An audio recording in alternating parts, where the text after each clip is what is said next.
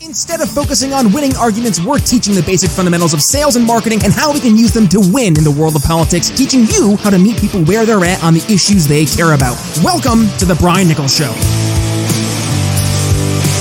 Well, happy Monday there, folks. Brian Nichols here on The Brian Nichols Show, and thank you for joining us on, of course, another fun filled episode. I am, as always, your humble host. And uh, today we're going to have a little bit different of an episode because our guests, we're having a little issue with some connectivity. So we're going in old uh, style over the phone. She was a returning guest, Josie from Twitter. Welcome back to the Brian Nichols Show. Oh, thank you for having me again, Brian. Absolutely. Well, thank you for being on, Josie. And uh, thank you, uh, number one, for being on such a, a momentous day. Today is the day of all days that Elon Musk has officially not only put in an offer to buy Twitter, but now officially is acquiring Twitter. Josie, what are your thoughts there? This is, I mean, having been somebody who's been banned for God knows what reason, you know, and their ever changing and impossible standards of acceptable Twitter commentary, I think it's incredible that somebody who values free speech as much as Elon Musk has bought Twitter. I think that we're going to see a lot more um, transparency. We're going to see a lot more, a lot less people being banned for arbitrary reasons. Um, and I, I, I feel really good about this. Um, I don't feel like he's your typical run of the mill businessman. Uh, most businessmen made a lot of really good deals and are really smart, you know, business minded type, kind of got them where they were, a little bit of daddy's money maybe. Um, Elon is a genius. I think he's um, IQ is 150, 152, 155, something like that. Um, so he gets the way he is by being very smart. And I just, I, I feel really good about it. I feel good about it too, Josie. And I, I, say that because I see the reaction from the people who are typically not really on the side of free speech, on you know having an open dialogue, having an actual conversation of all things. Mm-hmm. And those are the people who seem today to be freaking out the most. And I, I guess, you know, from an insider perspective, one of the main things I think we're going to be able to see behind the scenes is a lot of the conspiracy theories are going to be not so much conspiracy theory, but proven fact in terms of not just the shadow banning, but the censorship, the outright just blocking of accounts.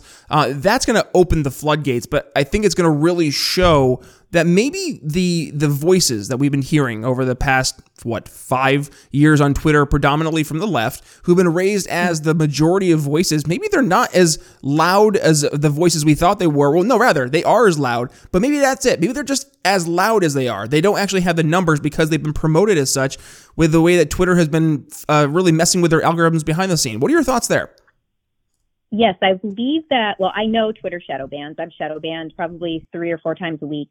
Um, but and there's you know a way to check. You can go right to the site and check. Uh, there's a site you can go to like I can't remember right off the top of my head now, but it's shadowban dot something, and you can figure out if you shadow banned. They shadow banned Elon Musk after he made fun of Bill Gates. Wow. Like they don't.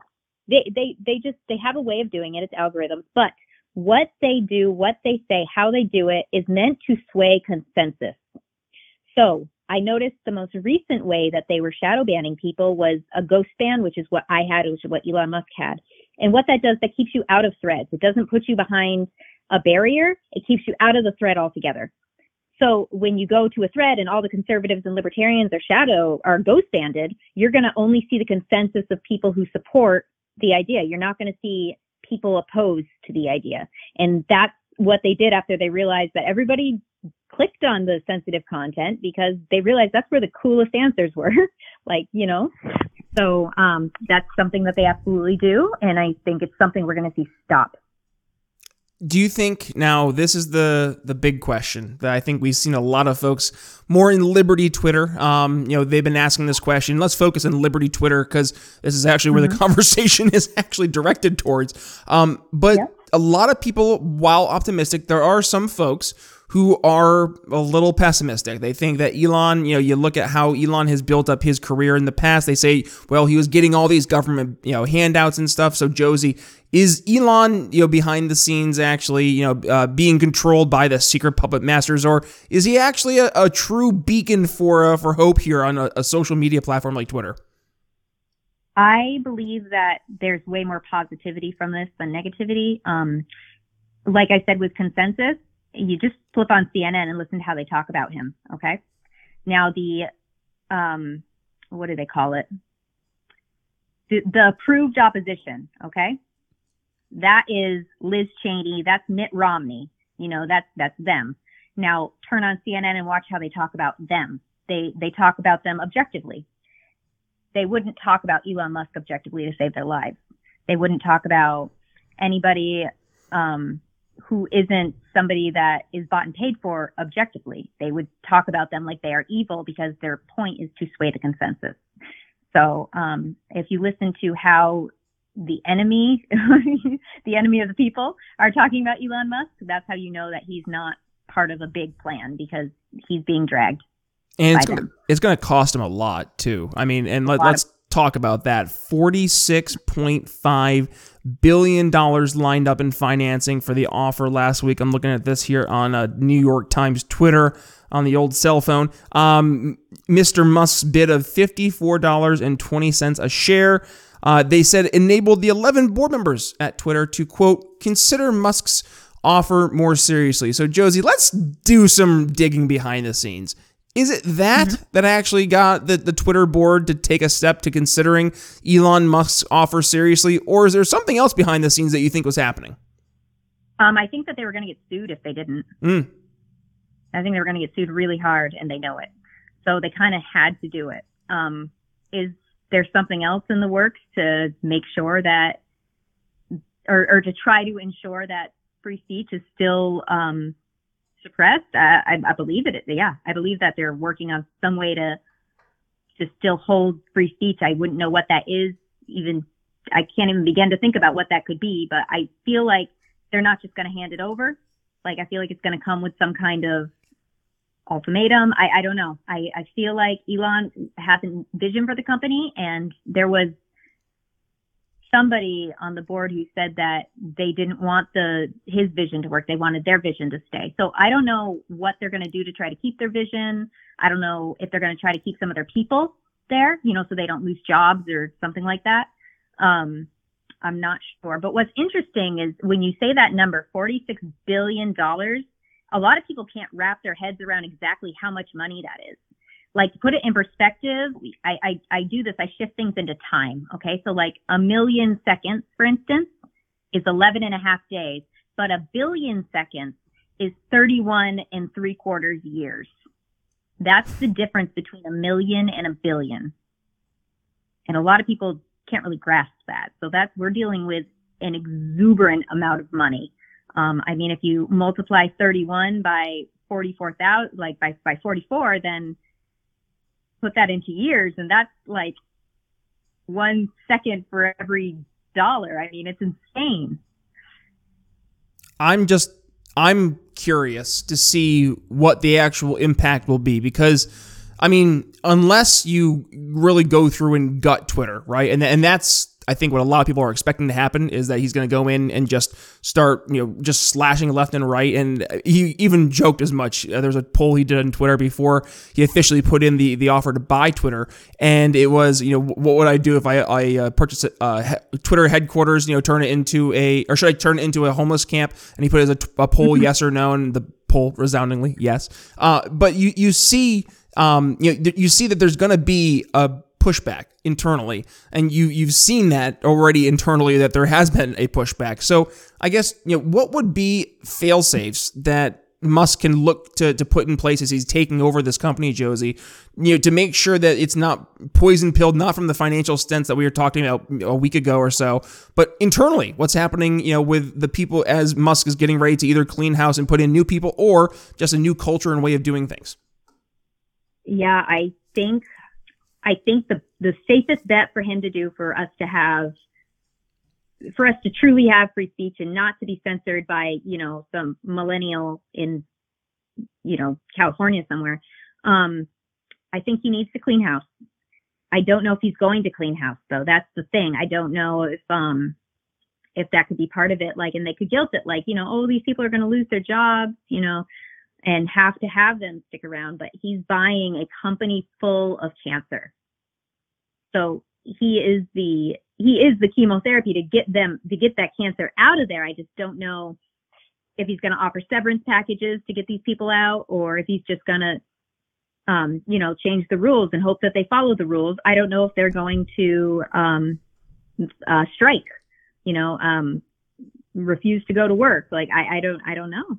It'll be really interesting over the next few weeks to see how this unfolds. I mean, I'm curious to see also where where this brings the company from a, a user standpoint because and I'm seeing this in the, in the, the you know, private sector in the conversations I have outside of the world of politics. There is a demand, Josie, for just a different way of doing things, a different conversation. Uh, I'm reading a book right now, and we're going to be having the uh, the author Steve Harrison on the program of "Can't Sell, Won't Sell," um, and it's talking mm-hmm. about you know in the world of advertisements, and he's writing from it across the pond, as they say over in the United Kingdom, um, from the UK, and he's talking about the left takeover of your traditional ad and marketing agencies and how you're seeing the, the, the consumers resoundingly rejecting that message as as in he refers to it you have the people who are the anywheres and those who are the somewheres. The anywheres being those who can identify with some grand monoculture that they can find themselves living anywhere but still identifying with that one culture. And then the somewheres the people who identify more with the local community and they look to build that that community infrastructure. And I take that apply it to well, let's look and see what worked in the past. And one, one of the things about Facebook that really was great up until they got really censorious as, as well was the groups, the, the community groups that you'd have on, on Facebook. You could get your own little tribe, you could talk to people directly and build that one on one relationship outside of the one to many.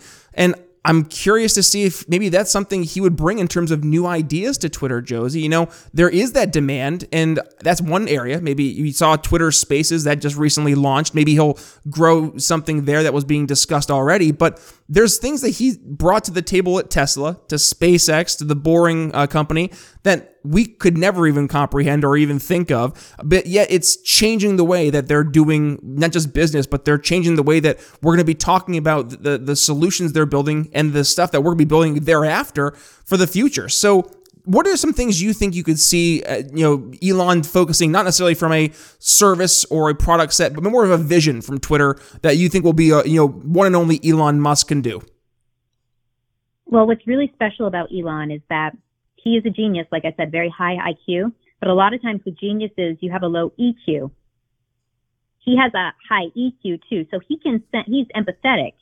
He knows what people want. He knows how to how to how to reach people. He he listens to them, and he knows that there is a there is a yearning for normalcy.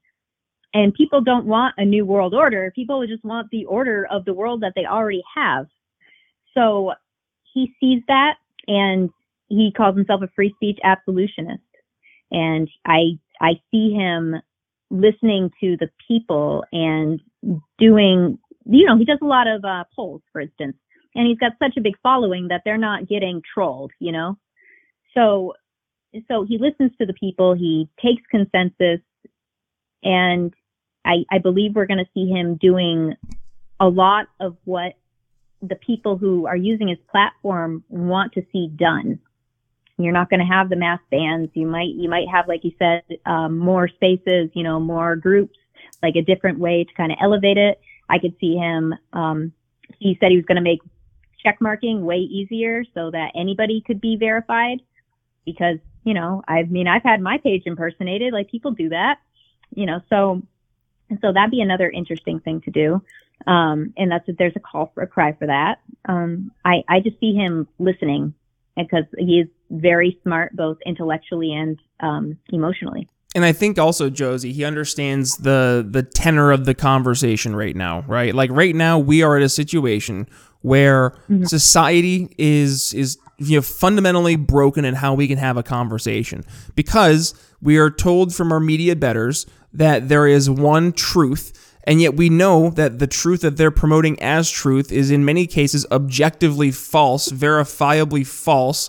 And then we're told mm-hmm. to trust the experts. You can read, I, I, just saw a meme about this where I was talking about coffee either helping with your heart or hurting your heart. And the articles were written by the same organization, the same media entity, within less than six months of each other. So naturally, people are getting information overload. They don't know where to turn, they don't know who to trust. And then when you talk about, okay, well, where can I go talk about this stuff? Well, let's go online and let's have a conversation. Oh, the conversations that I'm having, I can't even have a real conversation because the conversation is being, you know, is going to be messed up with algorithms. It's going to be tailored towards one particular narrative. I'm not going to see truly both sides of an issue. And, and, and I think to your point, you know, Elon has 83 million uh, followers, I think is the number I, I, last saw. You know, when he does a poll, he's getting a real measure versus, you know, the, the, the as you mentioned, the, the trolling polls that you'll see. And that speaks to, I think, more so where you're, you're seeing there needs to be a return back to what do people actually want? What does the consumer actually want. And we talk about this in the world of sales. We talk about this in, you know, we will be when we're having uh, Mr. Harrison in the program. We're talking about the, in the world of advertising, in the world of marketing. And, and that's why, you know, my little, if you're, you know, I'm the Woody toy from Toy Story, you pull the string in the back. My catchphrase has been meet people where they're at on the issues they care about because at the end of the day, everything else is white noise. You're just going to be wasting your time. And I think Elon, to your point, not only does he have the IQ, he has that EQ, he has that emotional intelligence, that that empathy, and he can understand, he can he can feel the vibe versus just reading the facts and figures, right? And that speaks, I think, a lot to his, his success.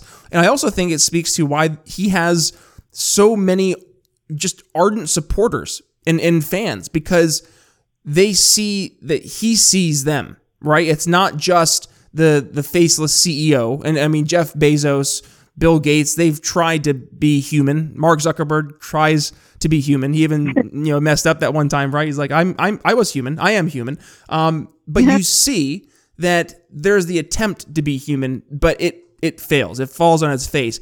Whereas I think anyone could say, "Oh yeah, I, I mean the old Bill Clinton. I could go have a beer with Bill Clinton, right? And it has to be gluten free. But you know, with Elon Musk, I, everybody could say, "Hey, yeah, we could go hang out with Elon and have a good time hanging out with Elon Musk and Joe Rogan. You know, going in 420. Like that's something that your average person, maybe your average person, um, dare I say, sitting with a billionaire or two, um, you know, that's something that is more relatable with Elon Musk. And that's just weird to even say out loud, but that's that's the difference. Am I am I on the right track? Yes, definitely. He's he's human, you know, and, and you can sense that from him. Um, I have a theory. When remember when Elon Musk tanked Bitcoin? Yep. And and everyone's like, oh, you know, you're just like everybody else. Like what? My theory now is that he was actually kind of seeing what kind of power he held. Because you know, it like it fixed itself and stuff, but I I feel like he was kind of measuring how much power he actually held. That was the first time you ever saw him flex and I feel like that was kind of him testing the waters almost now in hindsight. So that's that's just an interesting, you know, kind of way to think about it. But yeah, I um I, I believe he's he's intelligent. I believe he knows how to read a room. I believe he knows how to market. I believe he's not trying to force his agenda and hide behind progress. That's the thing because you tell an elderly person, oh, this is just progress. This is how we things are going, and they don't know. They have no way to verify that. It's just you doing whatever you want and calling it progress. Yep. And he's not trying to do that. He's trying to return us back to what we're supposed to be, not trying to move us into some new something that that's um, artificial and fake and contrived and forced. You know, this just feels this feels organic to me. Well, and this is why, Josie, when we talked about this in the program a lot with our, our guests here over the past few months, when we're talking about building solutions, and we're seeing right now, uh, this is very well outlined um, by one of our most recent guests in the the economic constraints theory, um, Jorge Gonzalez Moore, and he talked about how technology, and he outlined it in an economic terms, how technology plus an Austrian school of economic approach to uh, how we, we engage in, in commerce and such is going to be, and plus private property and the embrace of private property is going to be and has shown to be the best model for human flourishing.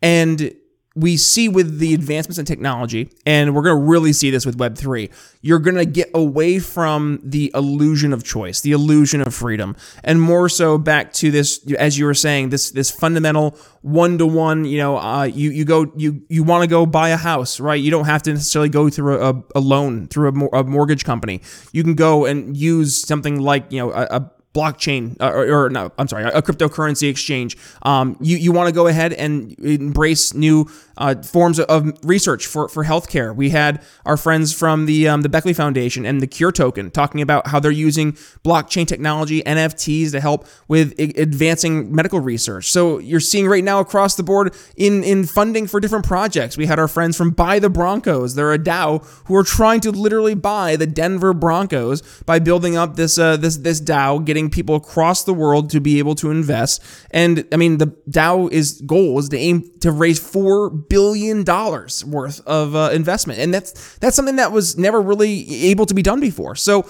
we're seeing already right now, just in the advent of Web three, Josie, I, you know that it's already starting. We're starting to see a reversion back to this, to your point, that this what it's supposed to be.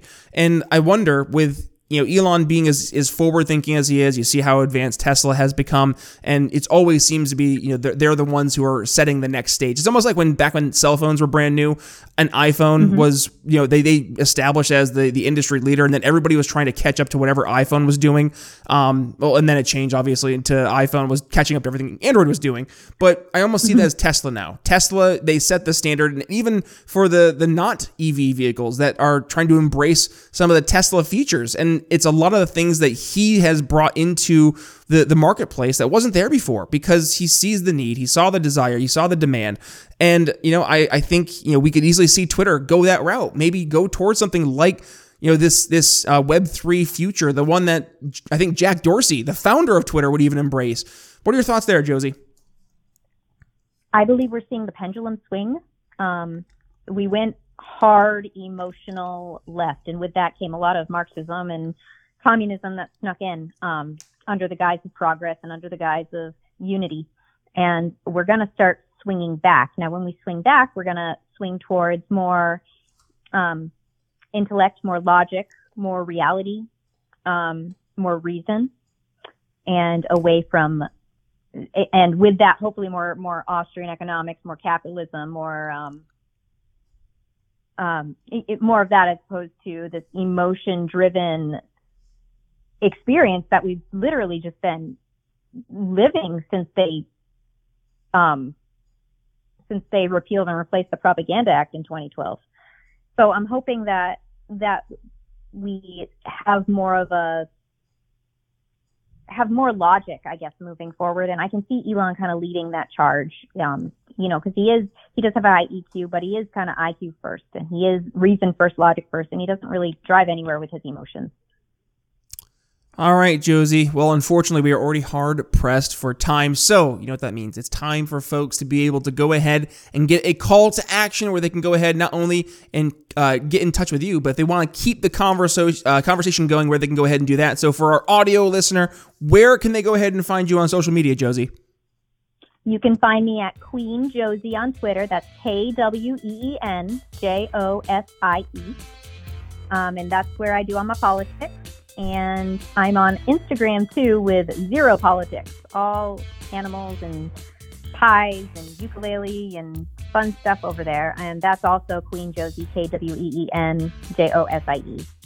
Awesome. All right. Well, we'll make it easy for you, folks. We'll include all that in the show notes. All you got to do, click the artwork on your podcast catcher. It'll bring you right to briannicholsshow.com where you can find today's episode. Plus, you can find the entire transcript, all of uh, Josie's social medias. Plus, you can find all 480 plus episodes there of The Brian Nichols Show. So, with that being said, it's Brian Nichols signing off here. Yes, for the queen herself, Josie. Thanks for joining us here in today's episode of The Brian Nichols Show. Thanks for listening to The Brian Nichols Show. Find more episodes at briannicholsshow.com. Enjoying the audio version of the show? Then you'll love our YouTube channel. Be sure to head over there and subscribe. And if you're new to The Brian Nichols Show, be sure to head to your favorite podcast catcher and click download all unplayed episodes so you don't miss one of our nearly 500 episodes that will be sure to leave you educated, enlightened, and informed. If you got value from today's episode, can you do me a favor and head to briannicholsshow.com forward slash support and leave us a $5 donation? And by the way, have you given the show a five star review yet? If not, head to Apple Podcasts and tell folks why you listen to the program. And don't forget to tell your friends to subscribe too. Follow me on social media at B Nichols Liberty. And again, if you'd be so kind, please consider making a donation to the Brian Nichols Show at briannicholsshow.com forward slash support. The Brian Nichols Show is supported by viewers like you. Thank you to our patrons, Daryl Schmitz, Michael Lima, Mitchell Mankiewicz, Cody Johns, Craig DaCosta, and the We Are Libertarians Network. Faced with an uncertain future, many business owners and technology professionals don't have the time needed to invest in their business technology strategies. And as a result, they're afraid of their technology getting outdated and putting their company and customers' information at risk. The digital future is already here, but with all different choices in the marketplace, it's difficult to know which one will be the best fit for you and your strategic vision. Imagine having the peace of mind that your business is backed by the right technology investments that are tailored for your specific needs. Hi, I'm Brian Nichols, and I've helped countless business owners and technology technology professionals just like you, helping you make informed decisions about what technologies are best to invest in for your business. Voice, bandwidth, cybersecurity, business continuity, juggling all the aspects of business technology is messy. Let me help. Head to briannicholsshow.com forward slash help and sign up for a free one on one consultation with yours truly to dig deep into where you see your company heading and how we can align your business technology towards those goals. Again, that's briannicholsshow.com forward slash help to get your simplified business technology started today.